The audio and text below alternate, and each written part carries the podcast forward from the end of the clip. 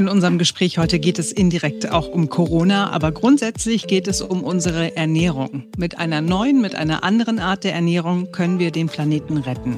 Vielleicht. Wenigstens ein bisschen. Heute ist Mittwoch, der 24. November 2021. Hier sind Simone Panteleit und Marc Schubert. Hier ist ein neuer Tag. Wenn ihr ganz viel gegen den Klimawandel tun wollt, es ist ganz einfach. Einfach kein Fleisch mehr essen. Das war's schon. Danke. Mehr müsst ihr, also mehr müsstet ihr nicht machen, könnt mehr machen, ja. Äh, also geht jetzt nicht mehr erst zur Fridays for Future Demo gehen, dann äh, denken, ach Mensch, wir haben doch noch diese McDonalds-Gutscheine. Ach guck mal, da kriegst du ja eine Portion Chicken McNuggets, äh, zwei zum Preis von einer. Komm, äh, holen wir mal. Das geht jetzt an den äh, Demonstrationsfreitagen for Future nicht mehr. Statt Flugscham wird die Fleischscham immer wichtiger. Ja, Marc übertreibt mal wieder maßlos. Ich bin etwas froh, dass unser nächster Gesprächspartner äh, sachlicher, vernünftiger und auch verständnisvoller an die Sache rangeht. Es ist Jens Tuida, internationaler Leiter bei ProVet. Wir sprechen mit ihm über Flexitaria, über einen Klimagipfel, der mehr hätte bringen können. Und wir sprechen über eine Zukunft, in der Fleisch mehr und mehr verschwindet. Guten Tag, Herr Tüder. Schönen guten Tag, Herr Schubert. Schön, dass Sie Zeit haben für uns. Wir haben zwei Geschichten, über die wir heute sprechen wollen. Einmal gucken wir auf das, was da beim Weltklimagipfel herausgekommen ist oder nicht herausgekommen ist und auch Ihre Überlegungen äh, zu dem, was wir alle tun können. Und die andere Krise ist ja nicht nur die Klimakrise, in der wir stecken, ist eine, die wir ja unmittelbar alle gerade in Deutschland im Moment wieder zu spüren bekommen. Das ist die Corona-Pandemie. Sie als naja, Vegetarierbund darf ich nicht mehr sagen, ne? Das war mal.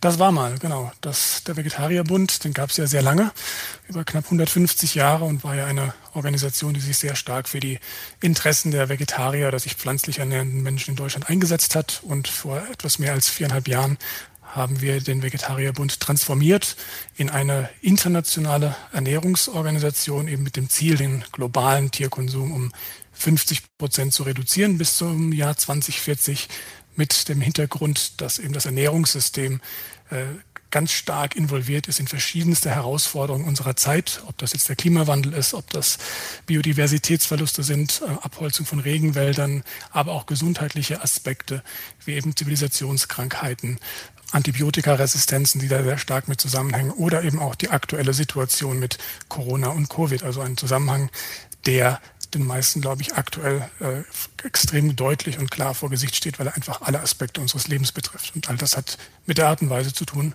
was wir auf unseren Teller legen. Es ist doch kompletter Wahnsinn eigentlich. Ne? Das heißt, mit dem, was wir täglich essen, ähm, ruinieren wir unseren Planeten und ruinieren sogar unser eigenes Leben, wenn man es ganz hart formulieren will. Ja, das kann man so tun. Äh, das kann man direkt so sagen. Ähm, den meisten Leuten ist dieser Zusammenhang, insbesondere mit dem Ernährungssystem, glaube ich, aber auch noch nicht so richtig klar. Fangen wir vielleicht mal mit dem äh, Thema äh, Klimawandel an. Es war ja gerade die COP und man hat gesehen, wie schwer dort international gerungen wurde, um zumindest minimalste Ziele und Vereinbarungen zu erreichen. Und natürlich reden beim Klimaschutz immer alle vom, vom Fliegen, vom, äh, von Energiesparlampen, die man installieren sollte, von Solarpanelen auf dem Dach oder vielleicht auch vom Elektroauto vor dem Haus. Aber kaum jemandem ist wirklich klar, welche Auswirkungen unser Essen auf dem Teller auf unser Klima hat. Und das ja mindestens dreimal am Tag, wenn wir uns eben zum Essen hinsetzen. Wie drastisch sind denn die Auswirkungen? Die sind äh, ganz erheblich. Also der Konsum tierischer Produkte oder auch der landwirtschaftlichen Tiernutzung im Allgemeinen liegt bei etwa 20 Prozent aller Treibhausgasemissionen. Das heißt, das ist mehr als der gesamte Verkehrssektor, als also alle, alle Autos, Flugzeuge, Schiffe und äh, so weiter. Und es ist den meisten Leuten, glaube ich, nicht klar. Man redet ja immer davon, dass man jetzt die Schwerindustrie, die Energie, den Energiesektor, den Verkehrssektor unbedingt runterfahren muss. Das ist natürlich auch vollkommen richtig.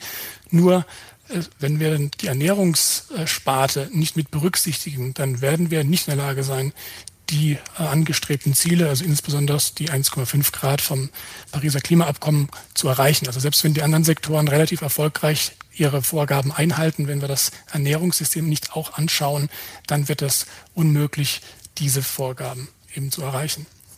Das spielt in der öffentlichen Wahrnehmung so gut wie keine Rolle. Sie haben es vorhin schon angesprochen und hat auch bei dem Treffen in Glasgow doch wenn überhaupt, nur eine untergeordnete Rolle gespielt oder habe ich etwas übersehen? Nein, das sehen Sie ganz richtig. Wir sind in den letzten Jahren auf den Kopfveranstaltungen sehr präsent gewesen. Wir haben dort einen Akkreditierungsstatus und nehmen deswegen auch teil in dem inneren Kreis sozusagen.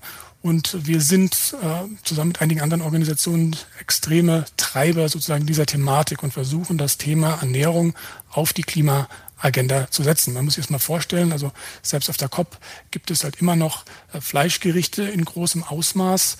Vor wenigen Jahren gab es noch nicht mal vegetarische oder vegane Alternativen, da gab es ausschließlich äh, Tierprodukte. Inzwischen hat sich etwas verbessert, aber das ist natürlich ungefähr so, als würden Sie, wie es ein Kollege neulich formuliert hat, auf einer äh, Lungenkrebskonferenz äh, quasi dann Zigaretten austeilen.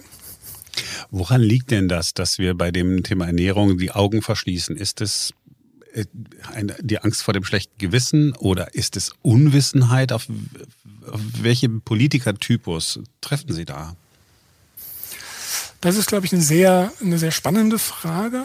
Ähm, die Politiker sind natürlich stark auch beeinflusst von dem, was sozusagen oder was sie wahrnehmen aus der Bevölkerung, welche äh, Reaktionen es dort gibt und natürlich aber auch sehr stark von den einschlägigen ähm, Partikularinteressengruppen, also von den sogenannten Lobbyisten, die eben oftmals das Interesse einer sehr kleinen, aber oftmals durchaus wichtigen Gruppe vertreten. Und dort gibt es natürlich bestimmte Widerständlichkeiten. Sobald Veränderung äh, ansteht, hat man dort natürlich das Gefühl, dass man äh, liebgewonnenes und auch ähm, Wichtiges verliert.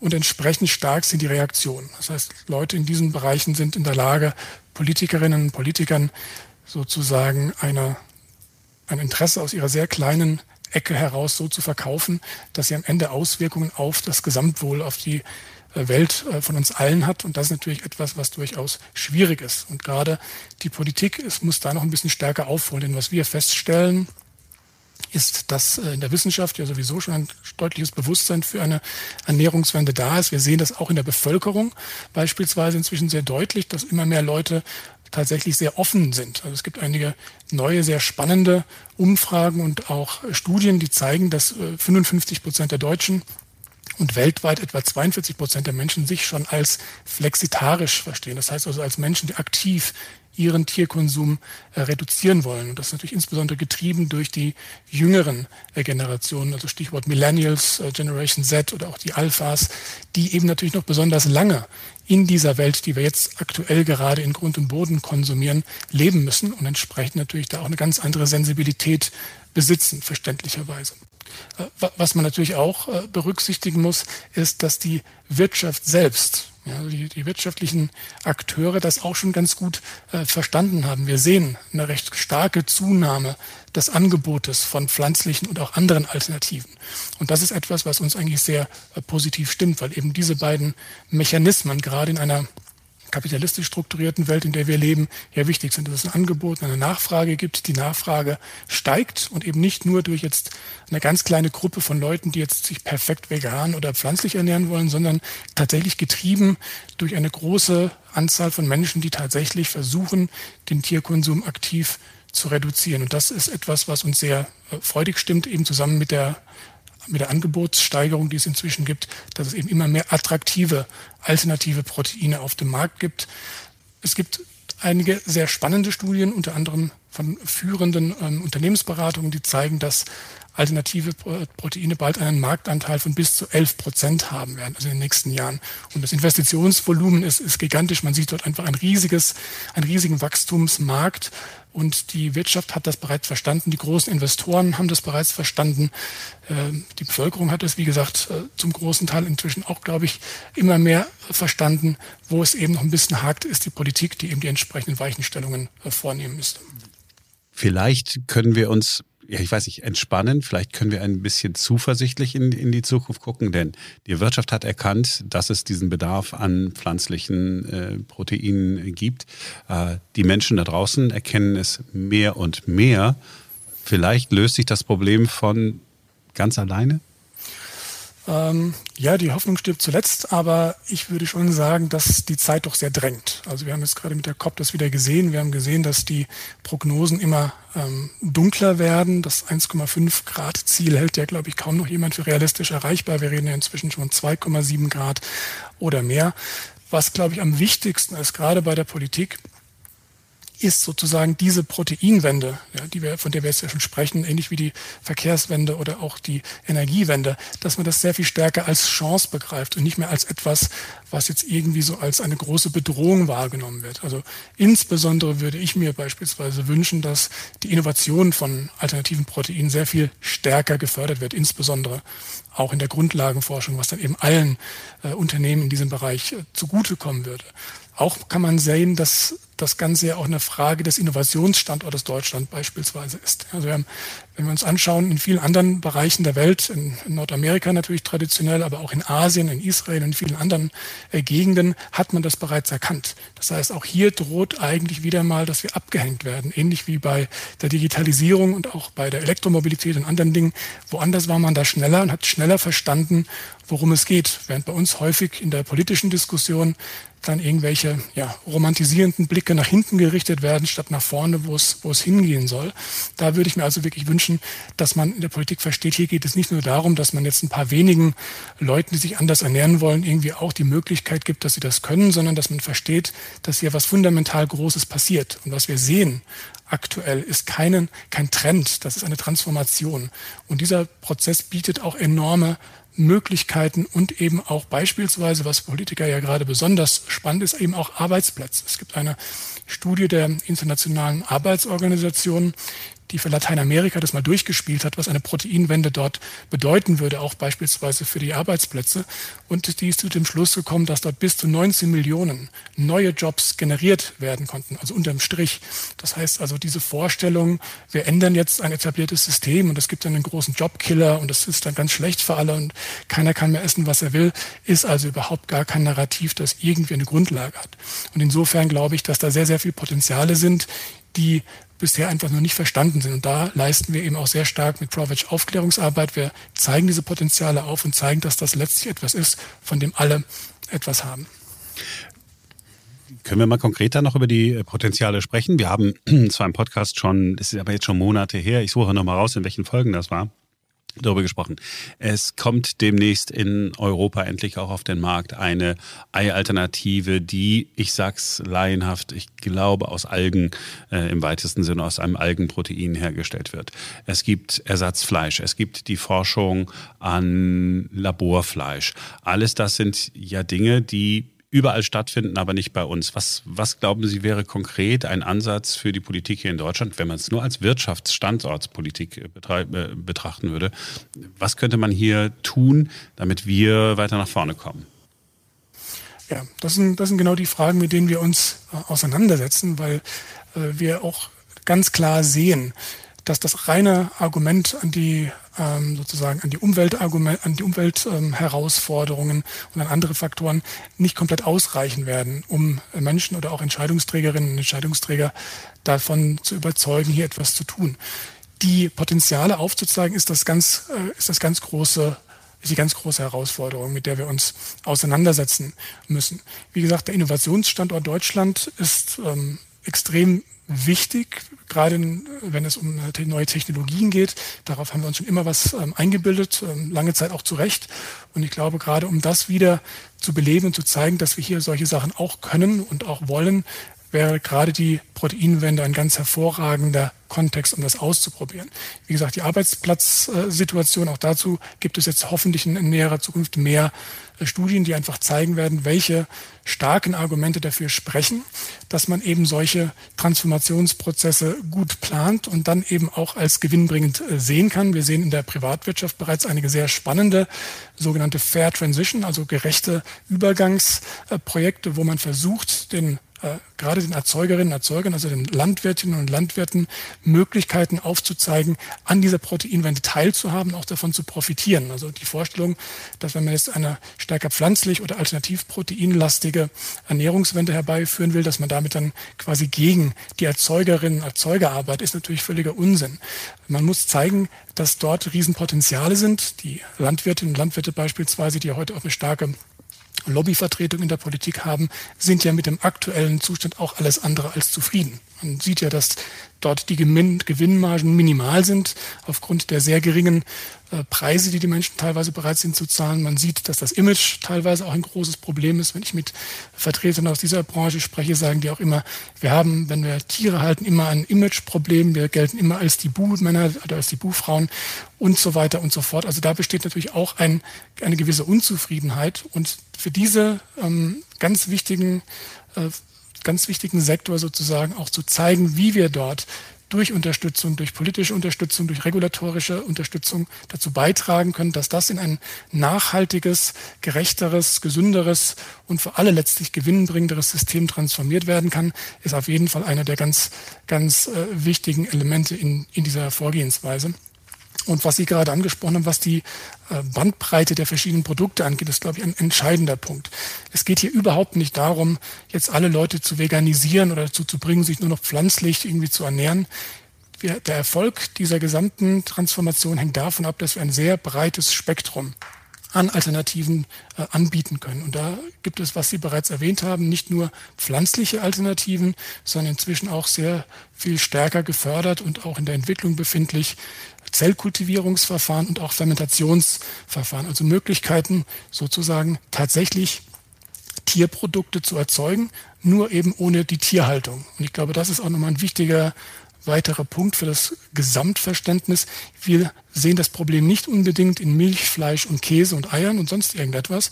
Wir sehen das Problem in der Massentierhaltung, in der industriellen Tiernutzung für die Erzeugung dieser Produkte. Und wenn es uns gelingt, diese Produkte quasi ohne die vorgängige Nutzung von Tieren auch herzustellen. Und das uns dabei helfen kann, eine ganze lange Reihe von Problemen über von Klimawandel, über Abholzung, Biodiversitätsverluste, Klima, äh, Gesundheitsprobleme bis hin zu Pandemierisiken zu reduzieren, dann glaube ich, sind die meisten Leute relativ schnell davon überzeugt, dass das auch dass die, diese Wahl auf jeden Fall die bessere ist. Und daran äh, versuchen wir eben äh, sehr stark äh, zu arbeiten mit möglichst breiten Spektrum an Lösungen ich merke, das ist, das ist nicht mehr so eine Geschichte wie damals. Äh, die Grünen schlagen einen Veggie Day in der Kantine vor und alle fallen über sie her, vor allen Dingen die Bildzeitung und äh, ähnlich äh, schmucke Blätter. Und alle regen sich auf, was, jetzt wollen sie uns auch noch das Fleisch verbieten. Ihnen geht es nicht darum, irgendwem irgendetwas zu verbieten.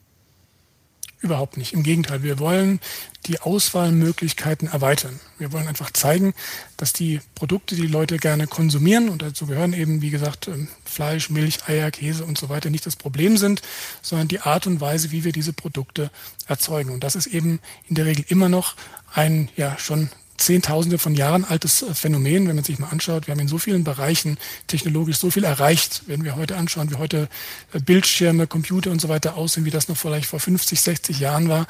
Äh, wenn es um den Ernährungsbereich geht, da haben wir immer noch ein, ein Verfahren, eine, eine, eine Technologie, die 20, 30, 40.000 Jahre alt ist. Da hat sich nichts dran geändert. Wir nehmen Tiere, züchten die, nutzen die und töten die, um dann bestimmte Teile davon äh, zu nutzen. Und letztlich wollen ja Menschen nicht Tiere essen, die wollen bestimmte Produkte von Tieren essen. Und ich glaube, wenn es uns jetzt gelingt, und das scheint jetzt erstmalig der Fall zu sein, diese Produkte, sei es eben durch eine gute ähm, Nachbildung durch pflanzlich basierte Alternativen, sei es durch Fermentations- oder Zellkultivierungsverfahren, also Verfahren, die es ermöglichen, sozusagen tierliche Zellen in einem bestimmten Nährmedium wachsen zu lassen und dann genau dasselbe Produkt am Ende zu bekommen, nur eben ohne die Tiere nutzen zu müssen dafür. Dann, glaube ich, haben wir einen äh, absolut großen Schritt getan und wahrscheinlich eine der äh, beeindruckendsten evolutionären Schritte der Menschheit überhaupt erreicht, wenn wir uns unabhängig quasi von der Tiernutzung in diesem äh, Bereich machen. Denn die Tiernutzung ist ja das Problem. Das Fleisch selbst ist es nicht, sondern die Nutzung über Tiere ist das Problem, das ganz viele Auswirkungen hat. Wie gesagt, Klimaschutz, Stichwort, hat damit zu tun, sehr stark, weil eben durch die Regenwaldabholzung sehr viel Biodiversität verloren geht, aber auch natürlich bestimmte äh, Speicherpotenziale für, die, ähm, für, den Klimawandel. Wir sehen, dass durch die ähm, Emissionen aus der Landwirtschaft, insbesondere eben natürlich auch durch die äh, Methanemissionen, ein äh, enormer Beitrag geleistet wird von bis zu 20 Prozent der Gesamtemissionen. Wir wissen, dass die äh, Tierhaltung für einen Biodiversitätsverlust von rund 70 Prozent äh, verantwortlich ist. Wir wissen, dass die Konversionsrate von pflanzlichen Protein zu tierlichen Protein extrem ungünstig ist. Wir brauchen uns immer einen sehr viel höheren Anteil an pflanzlichen Protein, um das in tierliches umzuwandeln. Sie müssen die Tiere ja füttern und das teilweise mit Verhältnissen von 1 zu 20, 1 zu 30.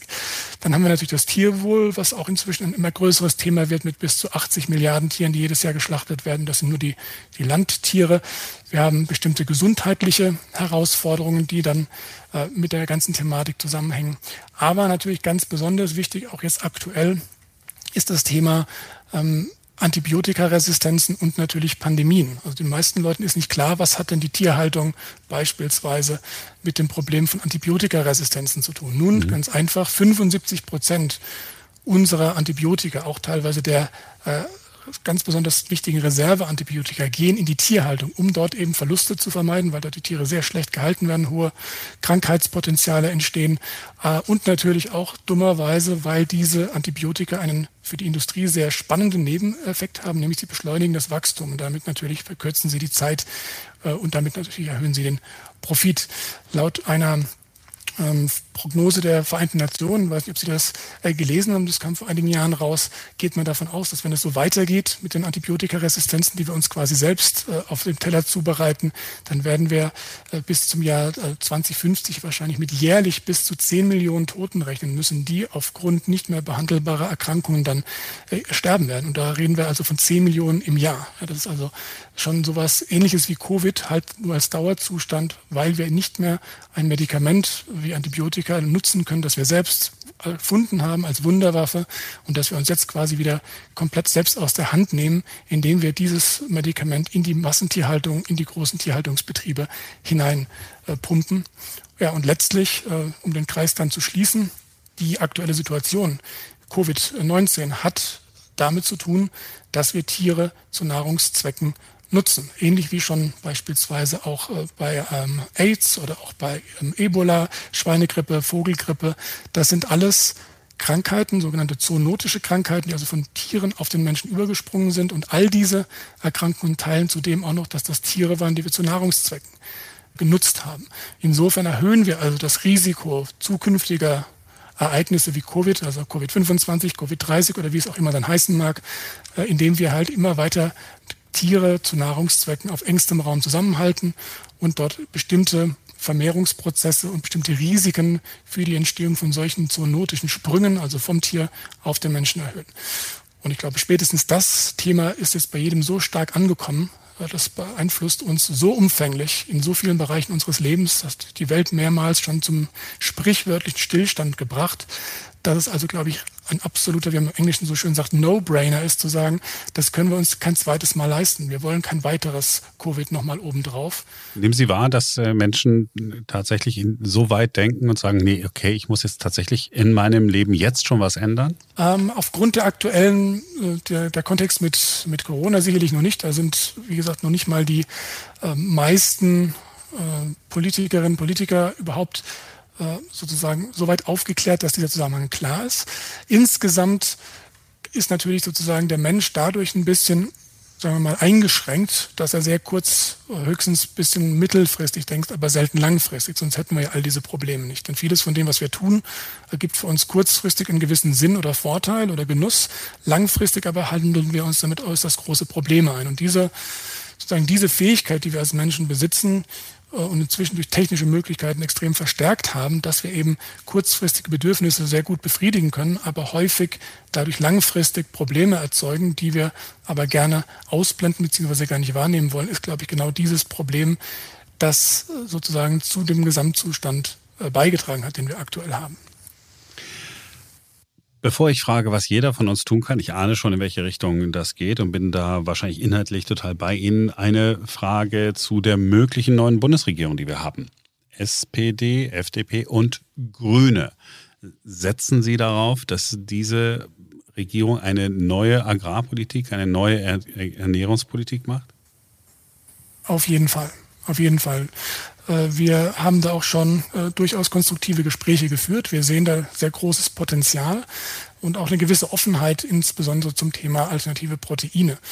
Ich glaube, die Konstellation könnte ganz spannend sein, insofern, dass wir eine Mischung haben aus, aus Grünen beispielsweise, für die natürlich Themen wie Klimaschutz, ähm, Biodiversität, äh, Ernährungsgerechtigkeit und andere Themen sehr wichtig sind was sich natürlich gerade mit der Proteinwende sehr gut angehen lässt. Gleichzeitig sehen wir aber auch das äh, sehr starke Innovationspotenzial, den Innovationsstandort Deutschland zu sichern, äh, das erhebliche Jobpotenzial äh, und eben auch das Argument zu sagen, wir wollen ja hier niemandem was verbieten, wir wollen ja eine größere Auswahl, eine größere Freiheit an, an Möglichkeiten eröffnen für Leute. Ich glaube, da werden sich Parteien wie beispielsweise die Liberalen natürlich auch durchaus mit identifizieren können. Insofern glaube ich, dass sich letztlich bei allen Parteien, je nachdem, welche Ausrichtung sie auch haben mögen, äh, durchaus Potenziale benennen lassen und auch äh, Schnittmengen aufzeigen lassen, warum eine Proteinwende durchaus etwas ist, was man nicht fürchten muss, sondern ganz im Gegenteil, was nicht nur uns allen nützt, sondern auch tatsächlich der, der politischen Landschaft nützt, was dem Land Deutschland nutzen wird langfristig und insgesamt eine, eine Wende sein kann, wenn man sie richtig angeht, die allen zum Vorteil gereicht und keine Nachteile ähm, erzeugt. Wände machen ja nicht immer nur die anderen. Wände kann ich ja auch selber machen.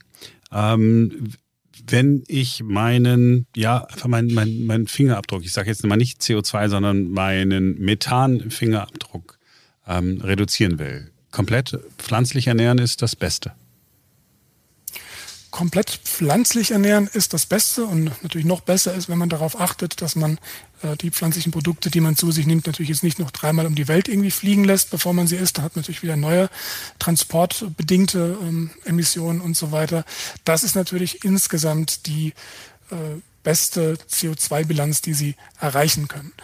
Ähm, wir sind aber auch momentan sehr äh, stark an den Themen, ähm, wie gesagt, Zellkultivierung und Fermentation dran.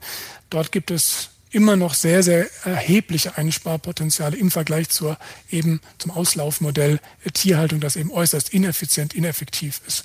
Und wenn Sie jetzt persönlich Ihren äh, Konsum von Tierprodukten tatsächlich einstellen und sich stark pflanzlich ernähren und vielleicht dann auch in Zukunft, wenn die Produkte entsprechend dann auch verfügbar sind auf dem Markt mit entsprechenden Fermentations- oder Zellkultivierungsalternativen, dann ist es schon durchaus möglich, die eigenen Emissionen um bis zu 50 äh, Prozent äh, zu reduzieren. Und weil Sie gerade das Stichwort Methan angesprochen haben, Methan ist ja äh, ganz besonders wichtiger Punkt in der ganzen äh, Treibhausgasemissionsdebatte. Ungefähr 30 Prozent der globalen Erwärmung passieren durch das Methan.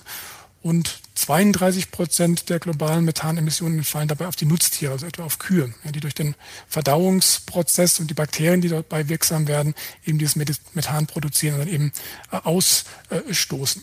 Aber wichtig ist Methan aus dem Grund, weil es bedeutend klimaschädlicher ist als CO2, also bis zu 80 Mal etwa.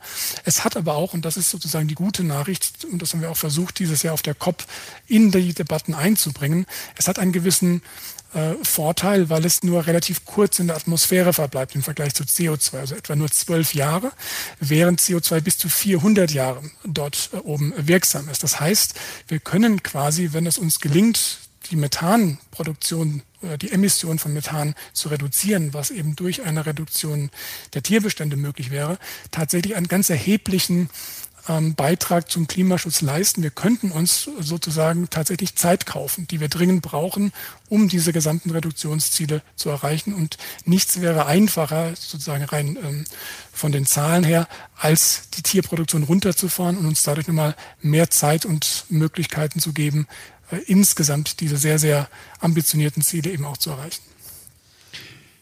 Sie klingen aber, muss ich ganz ehrlich sagen, doch zuversichtlich, auch wenn die Politik noch, noch nicht reagiert hat. Sie sehen in eine ja, methanfreiere Zukunft.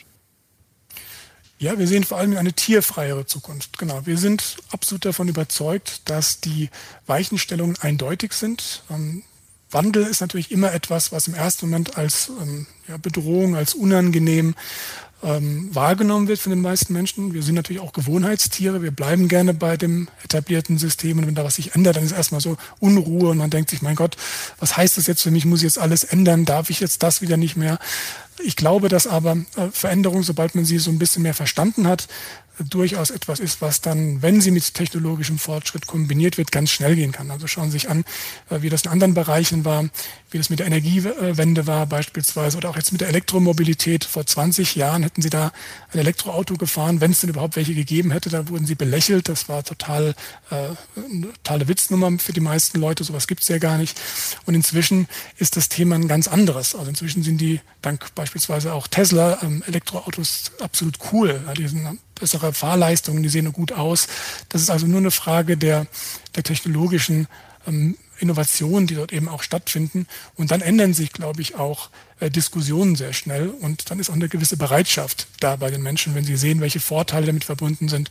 Und das sehen wir tatsächlich. Deswegen bin ich optimistisch, weil wir eben diese sehr starken Transformationsprozesse in der Gesellschaft sehen. Wir sehen das in der Bevölkerung. Und was mich da besonders zuversichtlich stimmt, ist jetzt nicht, dass wir einen explosionsartigen Anstieg der, der, der puristischen Veganer sehen, sondern tatsächlich eher eine breite gesellschaftliche Bewegung der Menschen, die sich flexitarisch äh, oder mit gewissen Reduktionszielen bewegen, weil die tatsächlich dafür verantwortlich sind, dass wir heute in jedem Supermarkt schon ganz selbstverständlich pflanzliche Milchalternativen sehen und anderes. Das war vor zehn Jahren unmöglich. Da musste man in die Großstädte gehen, wenn überhaupt, und dort dann in ganz spezielle Läden oder ins Reformhaus oder irgendwelche Online- Versande bemühen. Und heutzutage kann ich also selbst in der Provinz in den Supermarkt gehen und ganz selbstverständlich mich nicht nur im Vereine, sondern zwischen verschiedenen pflanzlichen Alternativen einfach entscheiden. Und das liegt daran, dass immer mehr Menschen das eben mischen in ihrem Konsum. Und das gibt uns sehr viel Hoffnung, dass sich da etwas in, in Gang gesetzt hat, was sich auch nicht mehr umkehren lassen wird. Also trotz diverse äh, Lobbyversuche, die teilweise etwas kläglich sind, aber teilweise auch äh, durchaus äh, inzwischen schon so viel Gegenwind aus den eigenen Reihen bekommen. Sie haben es vorhin erwähnt, die Wirtschaft hat es ja auch schon verstanden. Also inzwischen gibt es tatsächlich immer mehr Allianzen, wo nicht nur als NGOs wie wir uns für so eine Wende einsetzen, sondern wir haben inzwischen einen Schulterschluss mit ganz vielen Herstellern, teilweise sehr, sehr großen Herstellern, die selbst sagen, solche Sachen wie dieser Veggie-Burger-Ban oder andere Versuche von Lobbyisten, die Bezeichnung von pflanzlichen Alternativen äh, einzuschränken, dass man also nicht mehr Burger oder nicht mehr Milch sagen darf, sondern ja und nicht mehr Schnitzel. Genau, ich erinnere mich. Und Schnitzel. Nicht mehr Schnitzel, genau. Genau diese diese Sachen waren also wirklich, muss man einfach so sagen, eine absolute Idiotie und waren ausschließlich daraus gespeist, dass man versucht hat, eben den Bestand äh, einer kleinen Interessengruppe zu sichern. Und natürlich unter dem Vorwand, die Menschen seien dann verwirrt oder es sei nicht irgendwie nachvollziehbar für die Menschen, was denn da drin sei. Also bei aller Liebe, wir wissen ja auch, dass wenn wir einen äh, Jägerschnitzel bestellen, dass da kein Jäger drin ist. Die Leute sind also durchaus in der Lage, solche Sachen zu verstehen. Und dieser Versuch, äh, das also quasi auch auf EU-Ebene dann ähm, durchzusetzen, dass solche Bezeichnungen nicht mehr stattfinden können, das äh, ist eine relativ anstrengende Arbeit, die aber sehr erfolgreich jetzt in den letzten Jahren auch von uns betrieben worden ist. Und man muss auch dazu sagen, also gerade bei dem letzten AM 171, also diesem Ergänzungsvorschlag oder diesem Änderungsantrag, wo es darum ging, dass bestimmte Milchbezeichnungen nicht mehr für pflanzliche Alternativen verwendet werden dürfen, da hat sogar letztlich der Antragsteller, also ein Parlamentarier aus äh, Brüssel das selbst dann zurückgezogen, beziehungsweise dazu aufgerufen, es doch nicht zu unterschreiben, weil es eben ihm klar geworden ist, wie lächerlich und auch wie absurd das letztlich dann doch ist. Genau, und ansonsten hätten die Menschen schon erkannt, dass ein Soja-Drink eigentlich am Ende des Tages Sojamilch ist. Herr Tuida, haben Sie vielen Dank äh, für Ihre Zeit und äh, mein Eindruck ist, dass wir ja vielleicht in nicht allzu ferner Zukunft wirklich aufhören, unseren Planeten kaputt zu essen. Das würde ich mir sehr stark erhoffen, Herr Schubert, und danke Ihnen für das Gespräch und für die spannenden Fragen. Ja, und ich habe viel gelernt, muss ich wirklich sagen. Dankeschön. Danke Ihnen.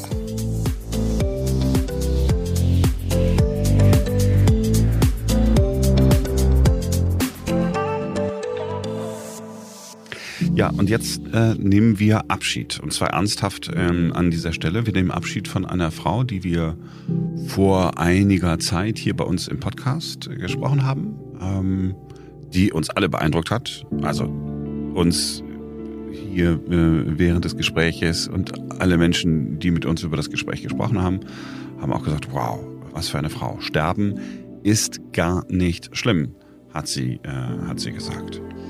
Ja, sie sagt, Sterben gehört zum Leben dazu. Und je eher wir uns alle damit auseinandersetzen und je genauer wir uns überlegen, was wir eines Tages mal wollen und was wir nicht wollen, desto schöner und leichter lässt es sich leben und dann auch eines Tages gehen. Christine Kaiser war Mitte 50. Sie hatte Brustkrebs im Endstadium. Und als wir vor etwa drei Monaten gesprochen haben, war relativ klar, dass sie Weihnachten nicht mehr erleben würde. Aber für Christine war das okay. Sie war vorbereitet und sie hat ihren Frieden damit gemacht. Hallo Christine. Hallo Simone.